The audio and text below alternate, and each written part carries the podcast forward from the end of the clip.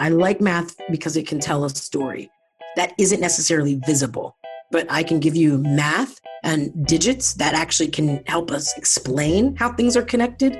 That to me is magic. Imagine a world where what's measured actually matters. A society where individuals or companies are not judged by what someone thinks they know, but rather what reality suggests, what the numbers infer, and what the data and metrics that govern that relationship are really saying. Today's guest embodies that mantra, and she's on a mission to use those words for the betterment of humanity. Armed with the power of storytelling, analytics, and a passion for data, Deanna McFatter is on a mission to use data for good. Data for good is a catchphrase that's easy to say, but hard to do. After all, what does data for good actually mean? And what ramifications does that moniker carry with it? Deanna is an accomplished behavioral scientist, a college athlete, a West Point graduate, but most importantly, she's a leader in the world of data entrepreneurship. Today, Deanna is the CEO and co founder of Nachi, a company that uses patented data storytelling to bring forth transformational change for her clients. Deanna joins the show today to discuss the power of math, how numbers and equations combined with an innovative storytelling approach can help people, and what organizations can do to rise to the occasion. Let's jump into today's episode of Hidden in Plain Sight. This season of Hidden in Plain Sight is brought to you exclusively by our friends at Splunk, the data to everything platform. Splunk helps organizations worldwide turn data into doing. It's time for data to be more than a record of what happened. It's time to make things happen. Learn more at splunk.com or by clicking the link in our show notes. Deanna, welcome to the show. Thanks a lot. It's really a pleasure to be here. I'm excited. As we get into today's conversation, we're talking about data for good, we're talking about leadership, we're talking about your story. And our personal stories matter, right? They are your stories, your superpower. And I really like how you're teaching people to value their personal experiences. Um, we live in a world where the media is trying to like rob us of our personal experiences. Um, you have some really interesting thoughts about the healthcare system that I'd love to get into. So if you're ready, let's um yeah, let's go deep. Awesome. So Deanna, when you describe where you're from, where you grew up, uh, what stories come to mind? Where are you from and where'd you grow up? I'm from Ohio. I grew up in Ohio, um, a little suburb of Columbus called Pickerington. I love where I grew up. Um, you know, I was super fortunate. Um, my parents obviously moved there. They grew up in North Carolina um, for us to have better opportunities, better public schooling. And I was in like the girls' basketball capital of America, basically. Um, so since I was super little, seven or eight, I was kind of in a program groomed to be, you know, a really good athlete. So that kind of discipline and dedication was in my blood um, in, in the way that I kind of engaged even as a little kid. Um, so, so yeah, I'm, I'm, a Midwesterner through and through. Um, and now I've kind of, you know, lived all over the world um, as an adult. So, so yeah, but, but home is still Ohio in terms of where I grew up. So I love the athletic background. And I think that that's an important place to start because you mentioned discipline, right? It's something that is difficult to learn, it's difficult to teach yourself that. How did athletics help you learn that crucial skill of discipline? Well, I think athletics for sure, and also just my parents, right? So it's like if you're going to choose to do that. So I was a three sport athlete, really. And so I was soccer, basketball, and did, and did track as well. And I was also recruited to play um, soccer in college. It just kept me in a routine. And now I say things like, I say these really fancy phrases, right? Like, whatever you measure you are able to manage right so if i'm doing practice and i'm i'm forced to go to something every single day where you're going to measure me right like how good are you are you going to be in the starting lineup are you going to do better than your friend you know who you have this frenemy relationship with that measurement in a sense every single day with me as an athlete created that kind of um, movement for me i was seeing progress in my life every day right me getting better at something every single day, which I think created a different kind of confidence in my ability to evolve. Right. So, so I'm not just what I am when I show up. That if every day I put something towards it, um, I'm going to get better. And that means that I'm going to be able to compete probably in arenas that you might not think I could have. Um, and so for me, it was a it was a bit of an underdog, a bit of an overcoming because um, I was a pretty good athlete, but I played with plenty of people that were better athletes than me. Um, but because I wasn't afraid to work, right? And every second that I was practicing, I was giving it all I had. I didn't, you know, like kind of cheat a little bit. It's a very different story academically in terms of I had some prowess there, right? So I didn't have to study as much. But as an athlete, yes, I'm blessed with with certain just gifts, but I worked. Um, and so and and my team had that mentality. So I, I have lots of stories around beating people that athletically were better than me or us, right? It's like, oh, people would have ranked that girl higher than me, right? If you just look one on one, and I beat her. So how did I do that, right? I was smarter, I worked harder. So because if you just look at ability, she should have beat me, but she didn't. Right. So so that was kind of the that gives you a certain level of confidence then that if I think about now the rooms that I'm in where everyone's supposed to be smarter than me or has more experience than me, I'm like, eh, if if I just use my brain, right, and use my experience, maybe I can come out of that as well with something where I added value. For sure. And I think too, just remembering when, you know, when you're in those rooms that there's knowledge that those people don't have, right? It's, you know, we live in this world too where everybody has the traditional credentials and a lot of those are still celebrated. But the, you know, if you go off the beaten path and you have really individual experiences that, like you mentioned, where you're paying attention, you're working every day, you're measuring things, you have a lot to bring to the table that these folks otherwise might not have. So, how did you go from where you were to, you know, academically, you know, you went to West Point. How did your athletics and academics kind of like ramp up to this place where you got into West Point and how you you launched yourself afterwards? What was that process like? Yeah, so really there was no option except to overachieve in my family. Um, so um, and it was not this kind of like ironclad leadership, you know, from my parents. It was just instilling in us that that you need to apply yourself fully. Um, so that meant I was always doing that in the classroom and I was doing that on the field, right, or on the court. Um, and my brother was um, super smart and accomplished, and he was older, and I'm the middle child have a younger sister. And so, obviously, when you're following a sibling, you know, in the same school system, there's a certain standard that you have to live up to. Um, so that paved the way for sure, you know, at a certain level. And and so I was, you know, again, good enough academically. I, I started getting college letters when I was 12 or 13 for both basketball and soccer. So I kind of was like, oh, this could be a reality. So, and I was in that train of coaches calling me, you know, so I knew that I could get a at least partial and probably a full scholarship if I just wanted to focus on on sports. Um, but also, I again because my parents, I applied myself academically and I did well on all the standardized testing. Um, so I did the national merit scholarship and all of that, and I and so I was afforded that I also could have gone academically quite a few places. So then you're left with, again, the hardest thing that I have in my life now, which is choice, right? So when you actually have choices, um, it's hard and it's a privilege, right, to have choice. I honestly got to West Point and I went there and committed because I felt like that's where I was supposed to go. It was something beyond this world, right? It was a spiritual feeling. It was God, I felt like telling me, this is the path that you need to take. Um, and obviously, in hindsight, I can I, I know that that was true.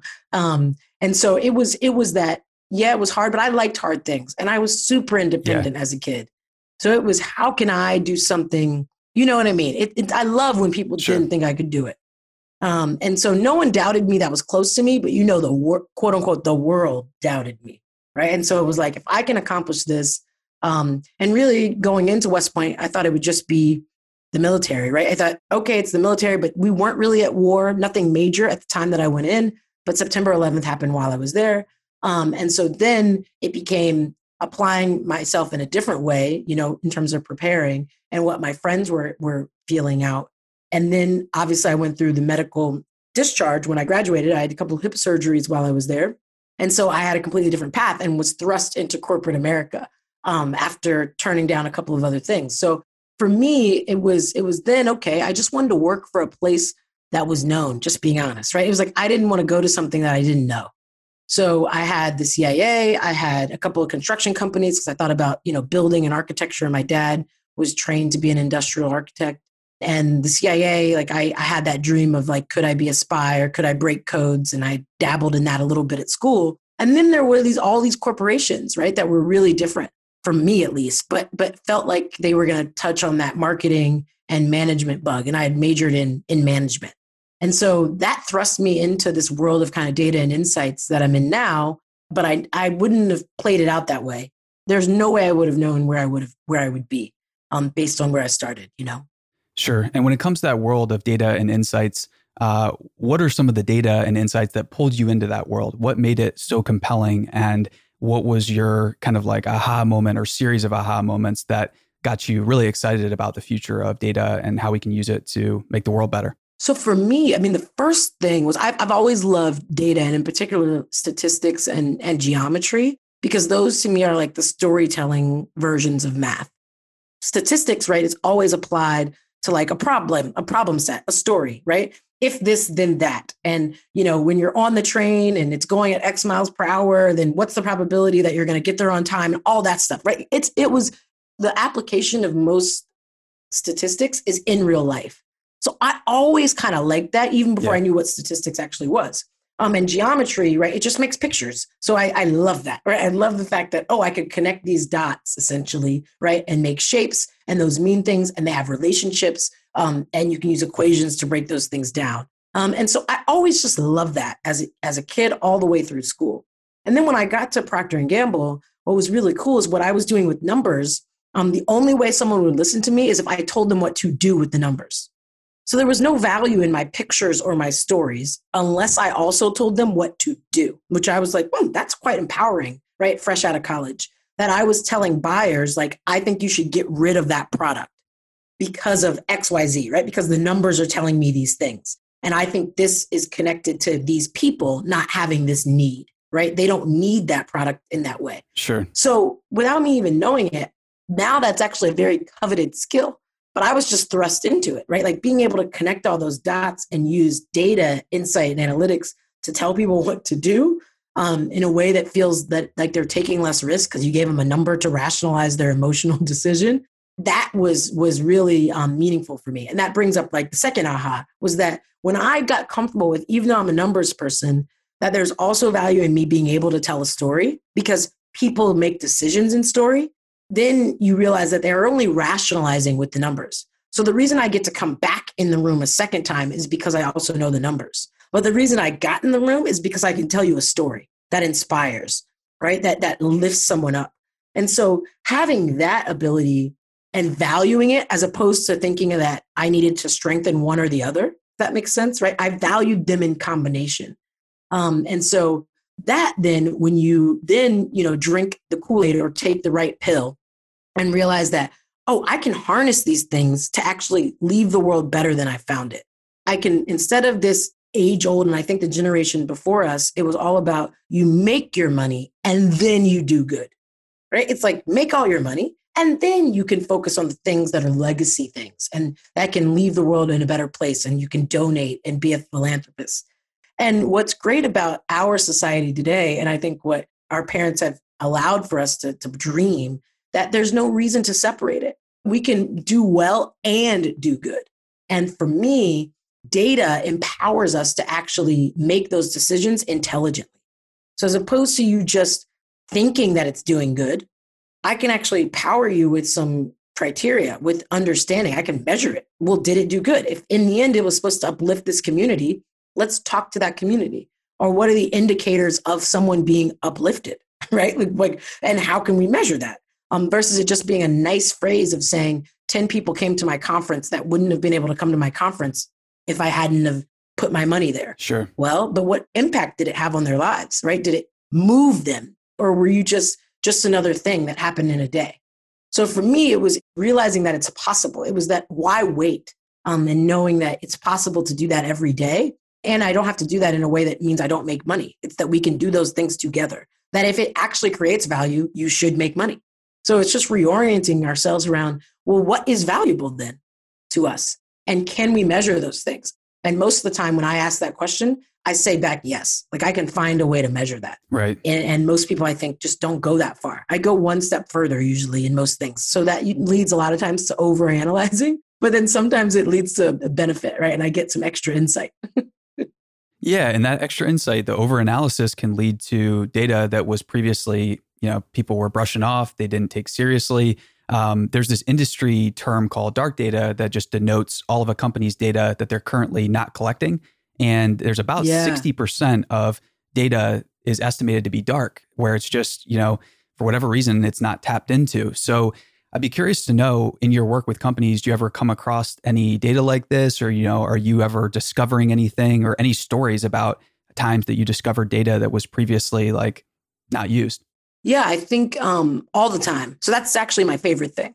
We go in and say, you don't actually need more data. You probably already have it. Right. Right. Or it's already running, you know, on just the surface of what you're already looking at. Um, but how can we harness it, put a filter on it, connect it to something else that gives you value you didn't have before? And so I think the, the best example is I like making things qualitative, quantitative. So like, there's some brand like Lysol always knew, right, that that fear drove the brand. Right. So when we were afraid, we're in a time right now, right? Those disinfectant brands are out of stock, right? You cannot get them, right? Because we're we're in the times of COVID um, globally. And so we know that if someone's afraid of something in the terms of germs, that they are going to then buy something that they think will protect them. That makes sense, right? But what we didn't actually have is that quantitatively. All you could do is look at it in hindsight, right? You could look at the fact that in hindsight, yes, the flu was going up at that time. And so what happened essentially while I was working on Lysol is we actually started to integrate the flu data into our modeling and forecasting. So that is data that is there, right? And everyone knew it. The entire company knew that the flu, right, or any kind of epidemic or, or fear was actually driving it because we knew when we put more people sneezing in the commercial, more people bought the product. We kind of knew in hindsight, right? Like, oh, there was a flu, a high flu season, and look at how well we did. But no one was really using it in a sophisticated way. And it really wasn't being put in the models alongside our marketing activity. So when you weight those two things together, then what's more worth it, right? Is it is it more worth it for us to just better understand what's going to drive the flu, and so we can put our investment in other places versus over investing in advertising when really, if they don't feel like if you know if there's not a threat, they're not going to buy it. So it was it was things like that where that's just sitting there, right? The flu data is is is actually, and what we found out was people searching flu was more accurate than the actual weather data on how many people, you know, like the health data on how many people had the flu. So it was it was because it was more emotional than it was real. Right? It wasn't if I had the flu, it was if I think maybe the flu is rampant in my area, I will buy the product. So what we ended up doing, using was just search, um, search data to actually in, inform that, right? So it's like, what's the landscape around your products? This is how I think about it. What's the landscape and all the things that could be influencing someone being interested in your benefit? And how can you get a measure of that? And you might already have it, right? You might already have it inside your company, or it might be at your fingertips and something available publicly. Exactly. Um, that didn't cost you anything, right? Yeah. And you, all all you did was need to integrate it into your decision making process. Sure. And the current company that you're the CEO of, I would love for you to tell us about that and unpack the story about uh, why, right? Like, so what's your why behind your new venture? The company that I'm heading up now, it's called Nachi. Um, and it's it's named after the Fibonacci, Fibonacci sequence. sequence. Yep, yep. So I am a, a dork. um, thank you. Uh, and so right, so Fibonacci, the third number is the sum of the previous two numbers, right? And it's a sequence that goes like that. But what's cool about it is where that sequence can be found in our natural lives.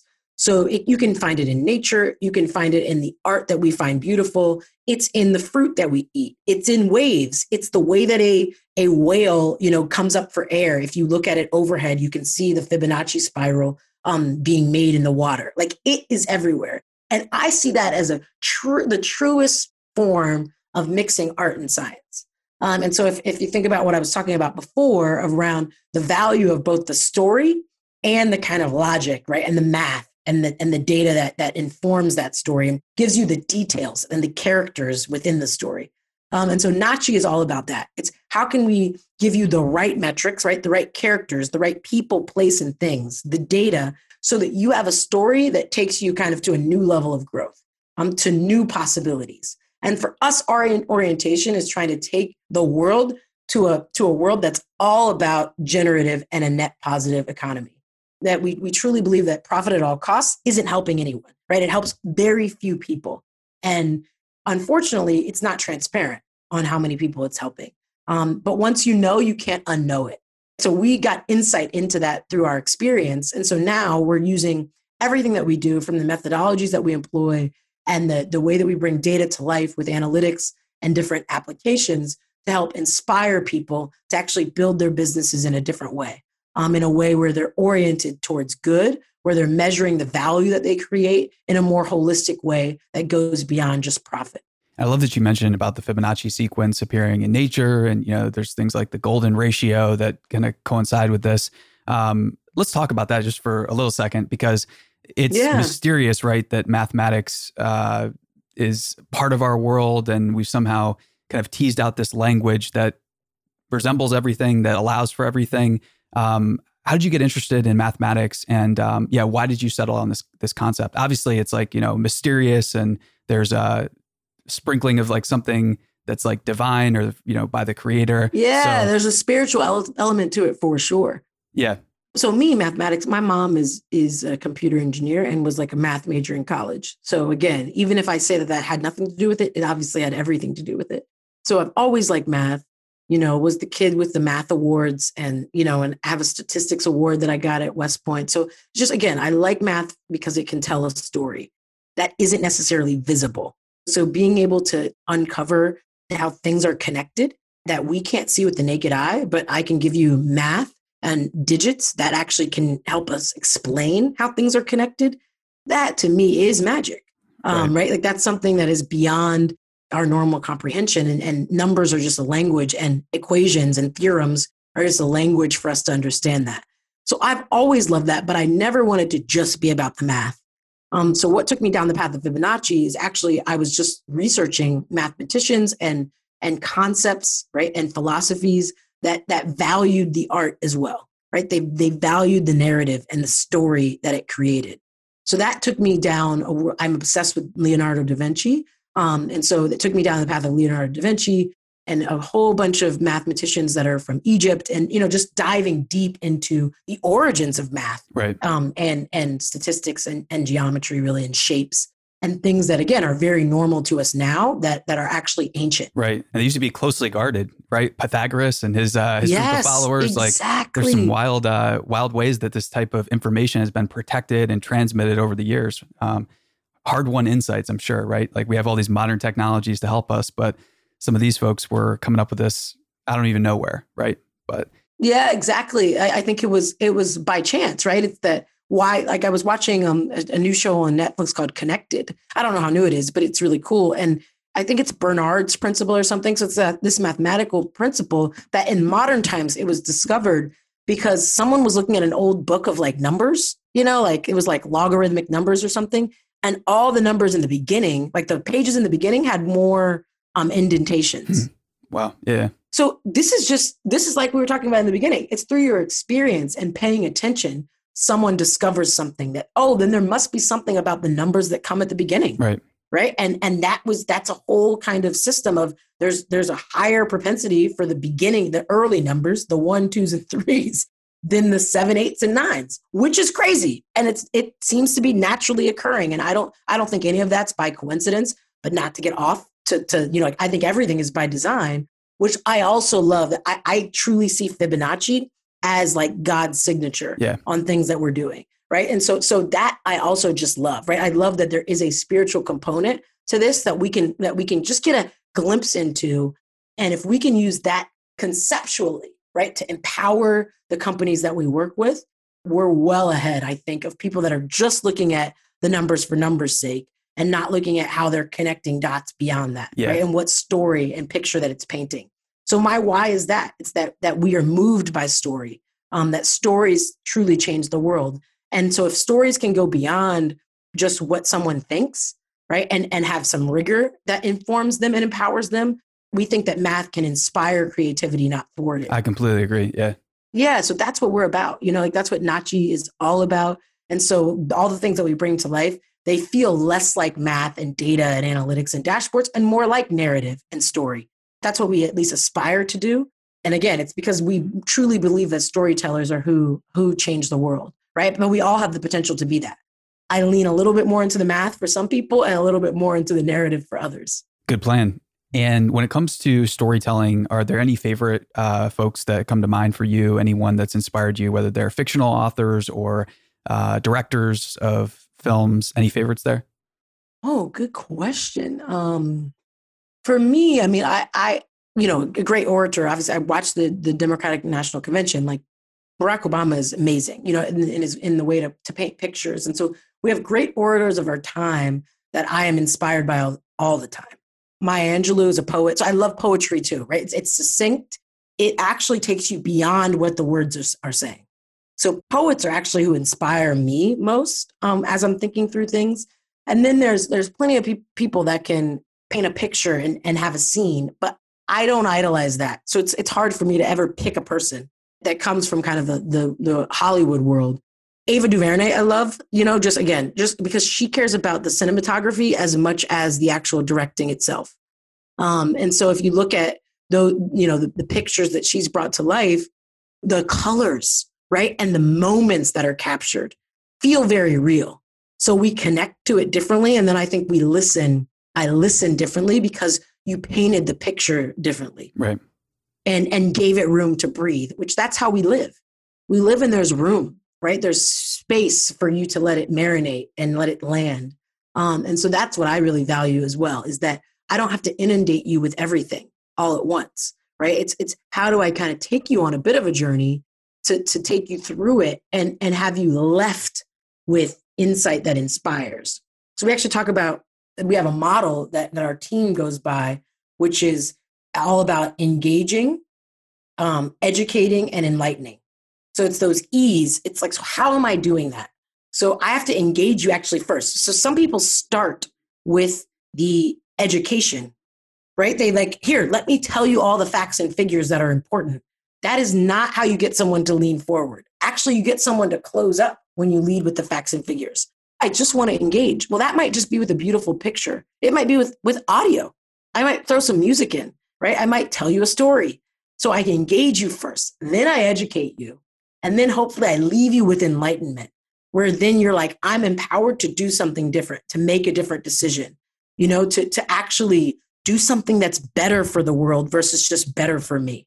Um, and so that's that's kind of that that model that we live by um, when it comes to storytelling and, and how we inspire, I think, even our, our data scientists to think in that way. You know, it's not left to just someone that someone dubbed as creative. Sure. And so there's a number of uh, verticals and areas that you focus on, whether at your company, uh, whether it's health and wellness, media and entertainment, retail, food, education.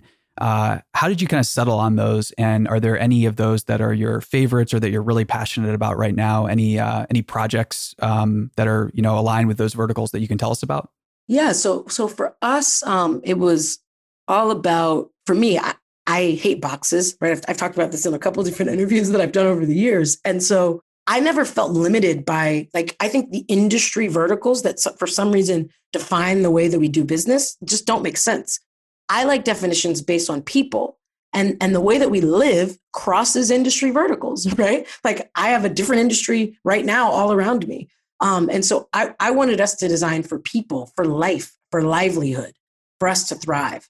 Um, and so the industries that we've chosen are all about that, right? It's the, the ones that we see at the intersection of how we live today, but and how we want to live tomorrow, right? Who we are and who we want to be. So that's the reason why we've prioritized healthcare, and that's kind of been health and wellness. Um, you know, has been our first one that we've put the most energy on, is because if, if I'm not healthy and I don't feel good, I can't be good, right? I can't do good. And the type of stories that are appealing to are just like you just close down to the enlightening, empowering, and educating stories. Yeah. Yeah, exactly. And it's also it also gives us a little bit of an out because you can almost put everything in wellness in a way, it's right? It's like so so so it get it, we get to then play. So it's a bit of a trick. People feel like we're focused, and at the same time, we can we can go across the board um, when we when we talk about people as our as our north star and livelihood as our north star. But health for for us it's it's like why do we why should we have to compromise? Right? And so the companies that we work with um the startups that we're that we're powering it's why are we even talking about compromising? Um it's our health. So shouldn't it just be designed in a way where we actually feel like we're getting better um, and understand it and unfortunately our traditional systems around health and wellness right are, are not built for that and and they're called healthcare but they aren't built for us to be healthier right they're incentivized for us to actually need more treatment yep. and more work. Yeah, and not less. Slow decline, and it's just like that's their premise is based on like slow decline and, and it's almost like planned obsolescence, which gives me like eerie chills. Uh, and hundred percent, yeah, do not like that vibe whatsoever. Um, so let's talk about that a little bit, like because uh, often we take for granted that we're just going to get older and slower. Like this doesn't have to be the case. Like we can increase increase uh, health spans, and this is something that should be really desirable. If you look into research around blue zones and areas where people live to 100 and well beyond yeah. it, um, there's so many other ways of health and wellness out there. So, what are some of your favorite stories when it comes to uh, health and wellness uh, about kind of expanding people's minds about what's possible, right? Yeah, well, a couple of things. Like my, one, my sister's a chiropractor, um, and so just her in, it, in itself, I think it opened my eyes a lot to what's actually possible, and and it made it tangible. I think, right? So you can believe something, but it needs to be tangible for you to have empathy around it.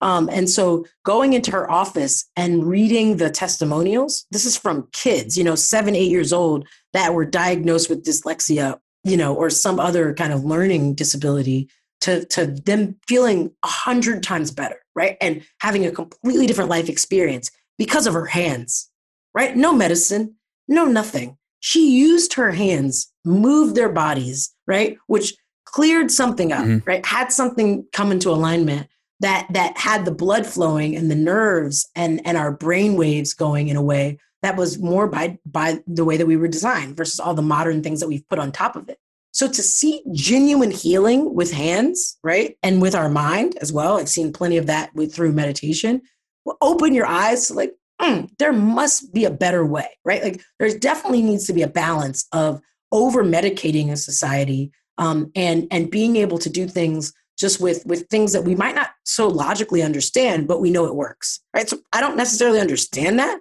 but it works. So why wouldn't we invest in that and and take a more holistic picture. And so just just again reading her testimonials being a part of some you know meditations that were around the, the connection between our mind and our body and the power that has right? And the power of affirmations which people know but don't realize that you can also apply that to your health for sure. right? And and so that doesn't mean that I don't love modern science and medicine and like those things are needed, but those shouldn't be left to just the rich and we shouldn't depend on just that, right? There should be an interdependency that's much more holistic that actually something foreign going into our bodies should be the last resort. Um, and so that there's so much more that we can do. And like you said, those blue zones are doing all of those things, right? They're happier, they're connected, they know their neighbors they help each other it's it's a lot of the social determinants mm-hmm. that are driving their health people um, healing and people. so we're all yeah people healing people and so we're about community we're about an ecosystem approach to, to everything that we're working with. No one's on an island. So any company or startup that we're helping they are connected to the other companies and startups that we're helping right? And you see those partnerships form and then being able to transform people's lives. That's business owners that's consumers it's patients it's people. Um, and so that is what motivates us. Um, and I and I I am encouraged by you know we're just a couple years in what we're seeing early on right as the impact that we can have. And and my co-founder he had a, to tell one story. He started a, a pediatric dental brand called Hello Smile with his brother in the most disadvantaged communities around New York City. Um, and to see those communities transform and to have happier and healthier kids, right? In a community that people would say, there's no way you're going to change their habits around them taking care of their mouths. Well, guess what? They did. Right. And so, so being able to, to just with a little bit more care and attention, with designing the experience differently, right? With giving them a little help that didn't cost extra money, right? It just required some foresight into how to design the experience has led to transformative, measurable results, right? And healthier communities. And so that's what I'm inspired by. I'm inspired. He's who convinced me to use my powers for good, like commit to it. And him having those personal stories inspire me every single day and remind me of what's possible, right? And that one by one, we can do this. And when you're doing one by one, you know, in multiples, then, then you can change the world quicker than we ever could have imagined. Couldn't agree more. And you mentioned a couple things there with healing about, you know, using hands and different chiropractic practices, meditation.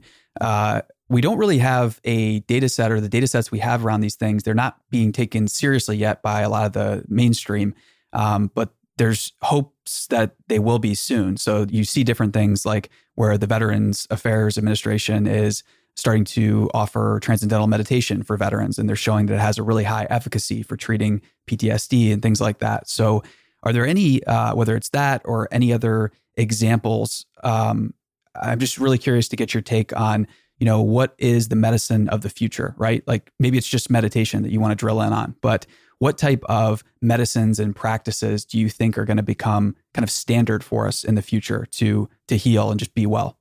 Yeah, I think the future of all of that, like, you know, mental health, meditation in particular, is a more inclusive um, experience. And so, one of the things that is frustrating, we actually have a couple of partners um, in this space. One, Manoj Dias, who's Lululemon um, ambassador and has his own meditation practice. He's out of Australia. But there, there is. It's so interesting how the world of meditation doesn't feel as inclusive as it should be especially if you look at where those practices come from, right? They come from actually very diverse communities um, and actually from people of color. Um, and yet, especially in America, what those environments look and feel like don't necessarily feel like they're for everyone sometimes. And so I think the future of it is it feeling much more inclusive and much more approachable in every day, right? Like, so, and that, that includes veterans, right? That includes um, communities that we would, we would say are on the other side of the opportunity divide that that don't feel like they have access. And so I'm seeing real traction there and obviously us being able to access it digitally and people getting even better at being able to facilitate those kind of sessions in a digital environment i think is just going to open up even more opportunities. Being able to do it on my mobile device right is is, in, is an incredible kind of um, benefit. So to me i see it just being more inclusive more approachable and more accessible. And we have a couple of things in the works not ready to talk about yet that, that i that we're a part of. Like hey Amber Rae if you look at her look her up on instagram she is doing wellness in a completely different way right? So it's it's the future of self self help where she just is going through her own experience. It's not like she went to school for it but she's like this is how i tackled it in my own way and how she made friends with her feelings in a way that allows her to journal about it and and just just get it out of her head right and into something that she can understand. Um, and so i think that that these the, the wave of people like this that are, are seeing that there's no barrier for me to talk about my experience and through talking about my experience right like that age old saying of my mess is my message right through talking about my experience i can maybe help people and now we live in a digital world where that can then turn into something that you can actually get value from right like you can i will pay you for that for you to share your experience especially if you've codified that experience in a way that helps me break down my own. And so that's what I see as the future of it. I, I think we're going to see a blend of. So I also have a passion for for musicians um, and and and artists in that way. And so we're playing with blending the worlds between um, musicians and meditation and wellness in that way, right? Like, because a lot of people, right? You say a certain song or an artist saved your life, right? Like you listen to that and it opened your eyes to different possibilities and that you were not alone. And so we're tinkering with quite a few things that actually bridge that gap. And then how can we power an ecosystem that isn't in one industry, right? But goes across wellness in a more holistic way and, and covers, you know, all of our senses and all the things that fill us up. And so I'm super excited, you know, to, to be playing with that and partnering with artists along that spectrum. Manoj and then, you know, Tatiana DeMaria is an artist that they, she did a, a Instagram live with Manoj um, where they did a meditation and she was playing at the same time, right? Her guitar. So it's just very different way to approach things. They're up and coming personalities, right, in each of their spaces. And so for us to do that at scale with some bigger artists, I think the potential is is limitless. Very cool. And yeah, it sounds limitless to say the least. Deanna, this has been awesome. Thank you so much for being generous with your time. If there is a final thought, story, or piece of data that you'd like to leave with our listeners, what would that be? For me, it's um, just keep going and you know more than you think you do. Powerful. Thanks so much for joining us and everyone listening. We'll see you next time. Thanks, Chad.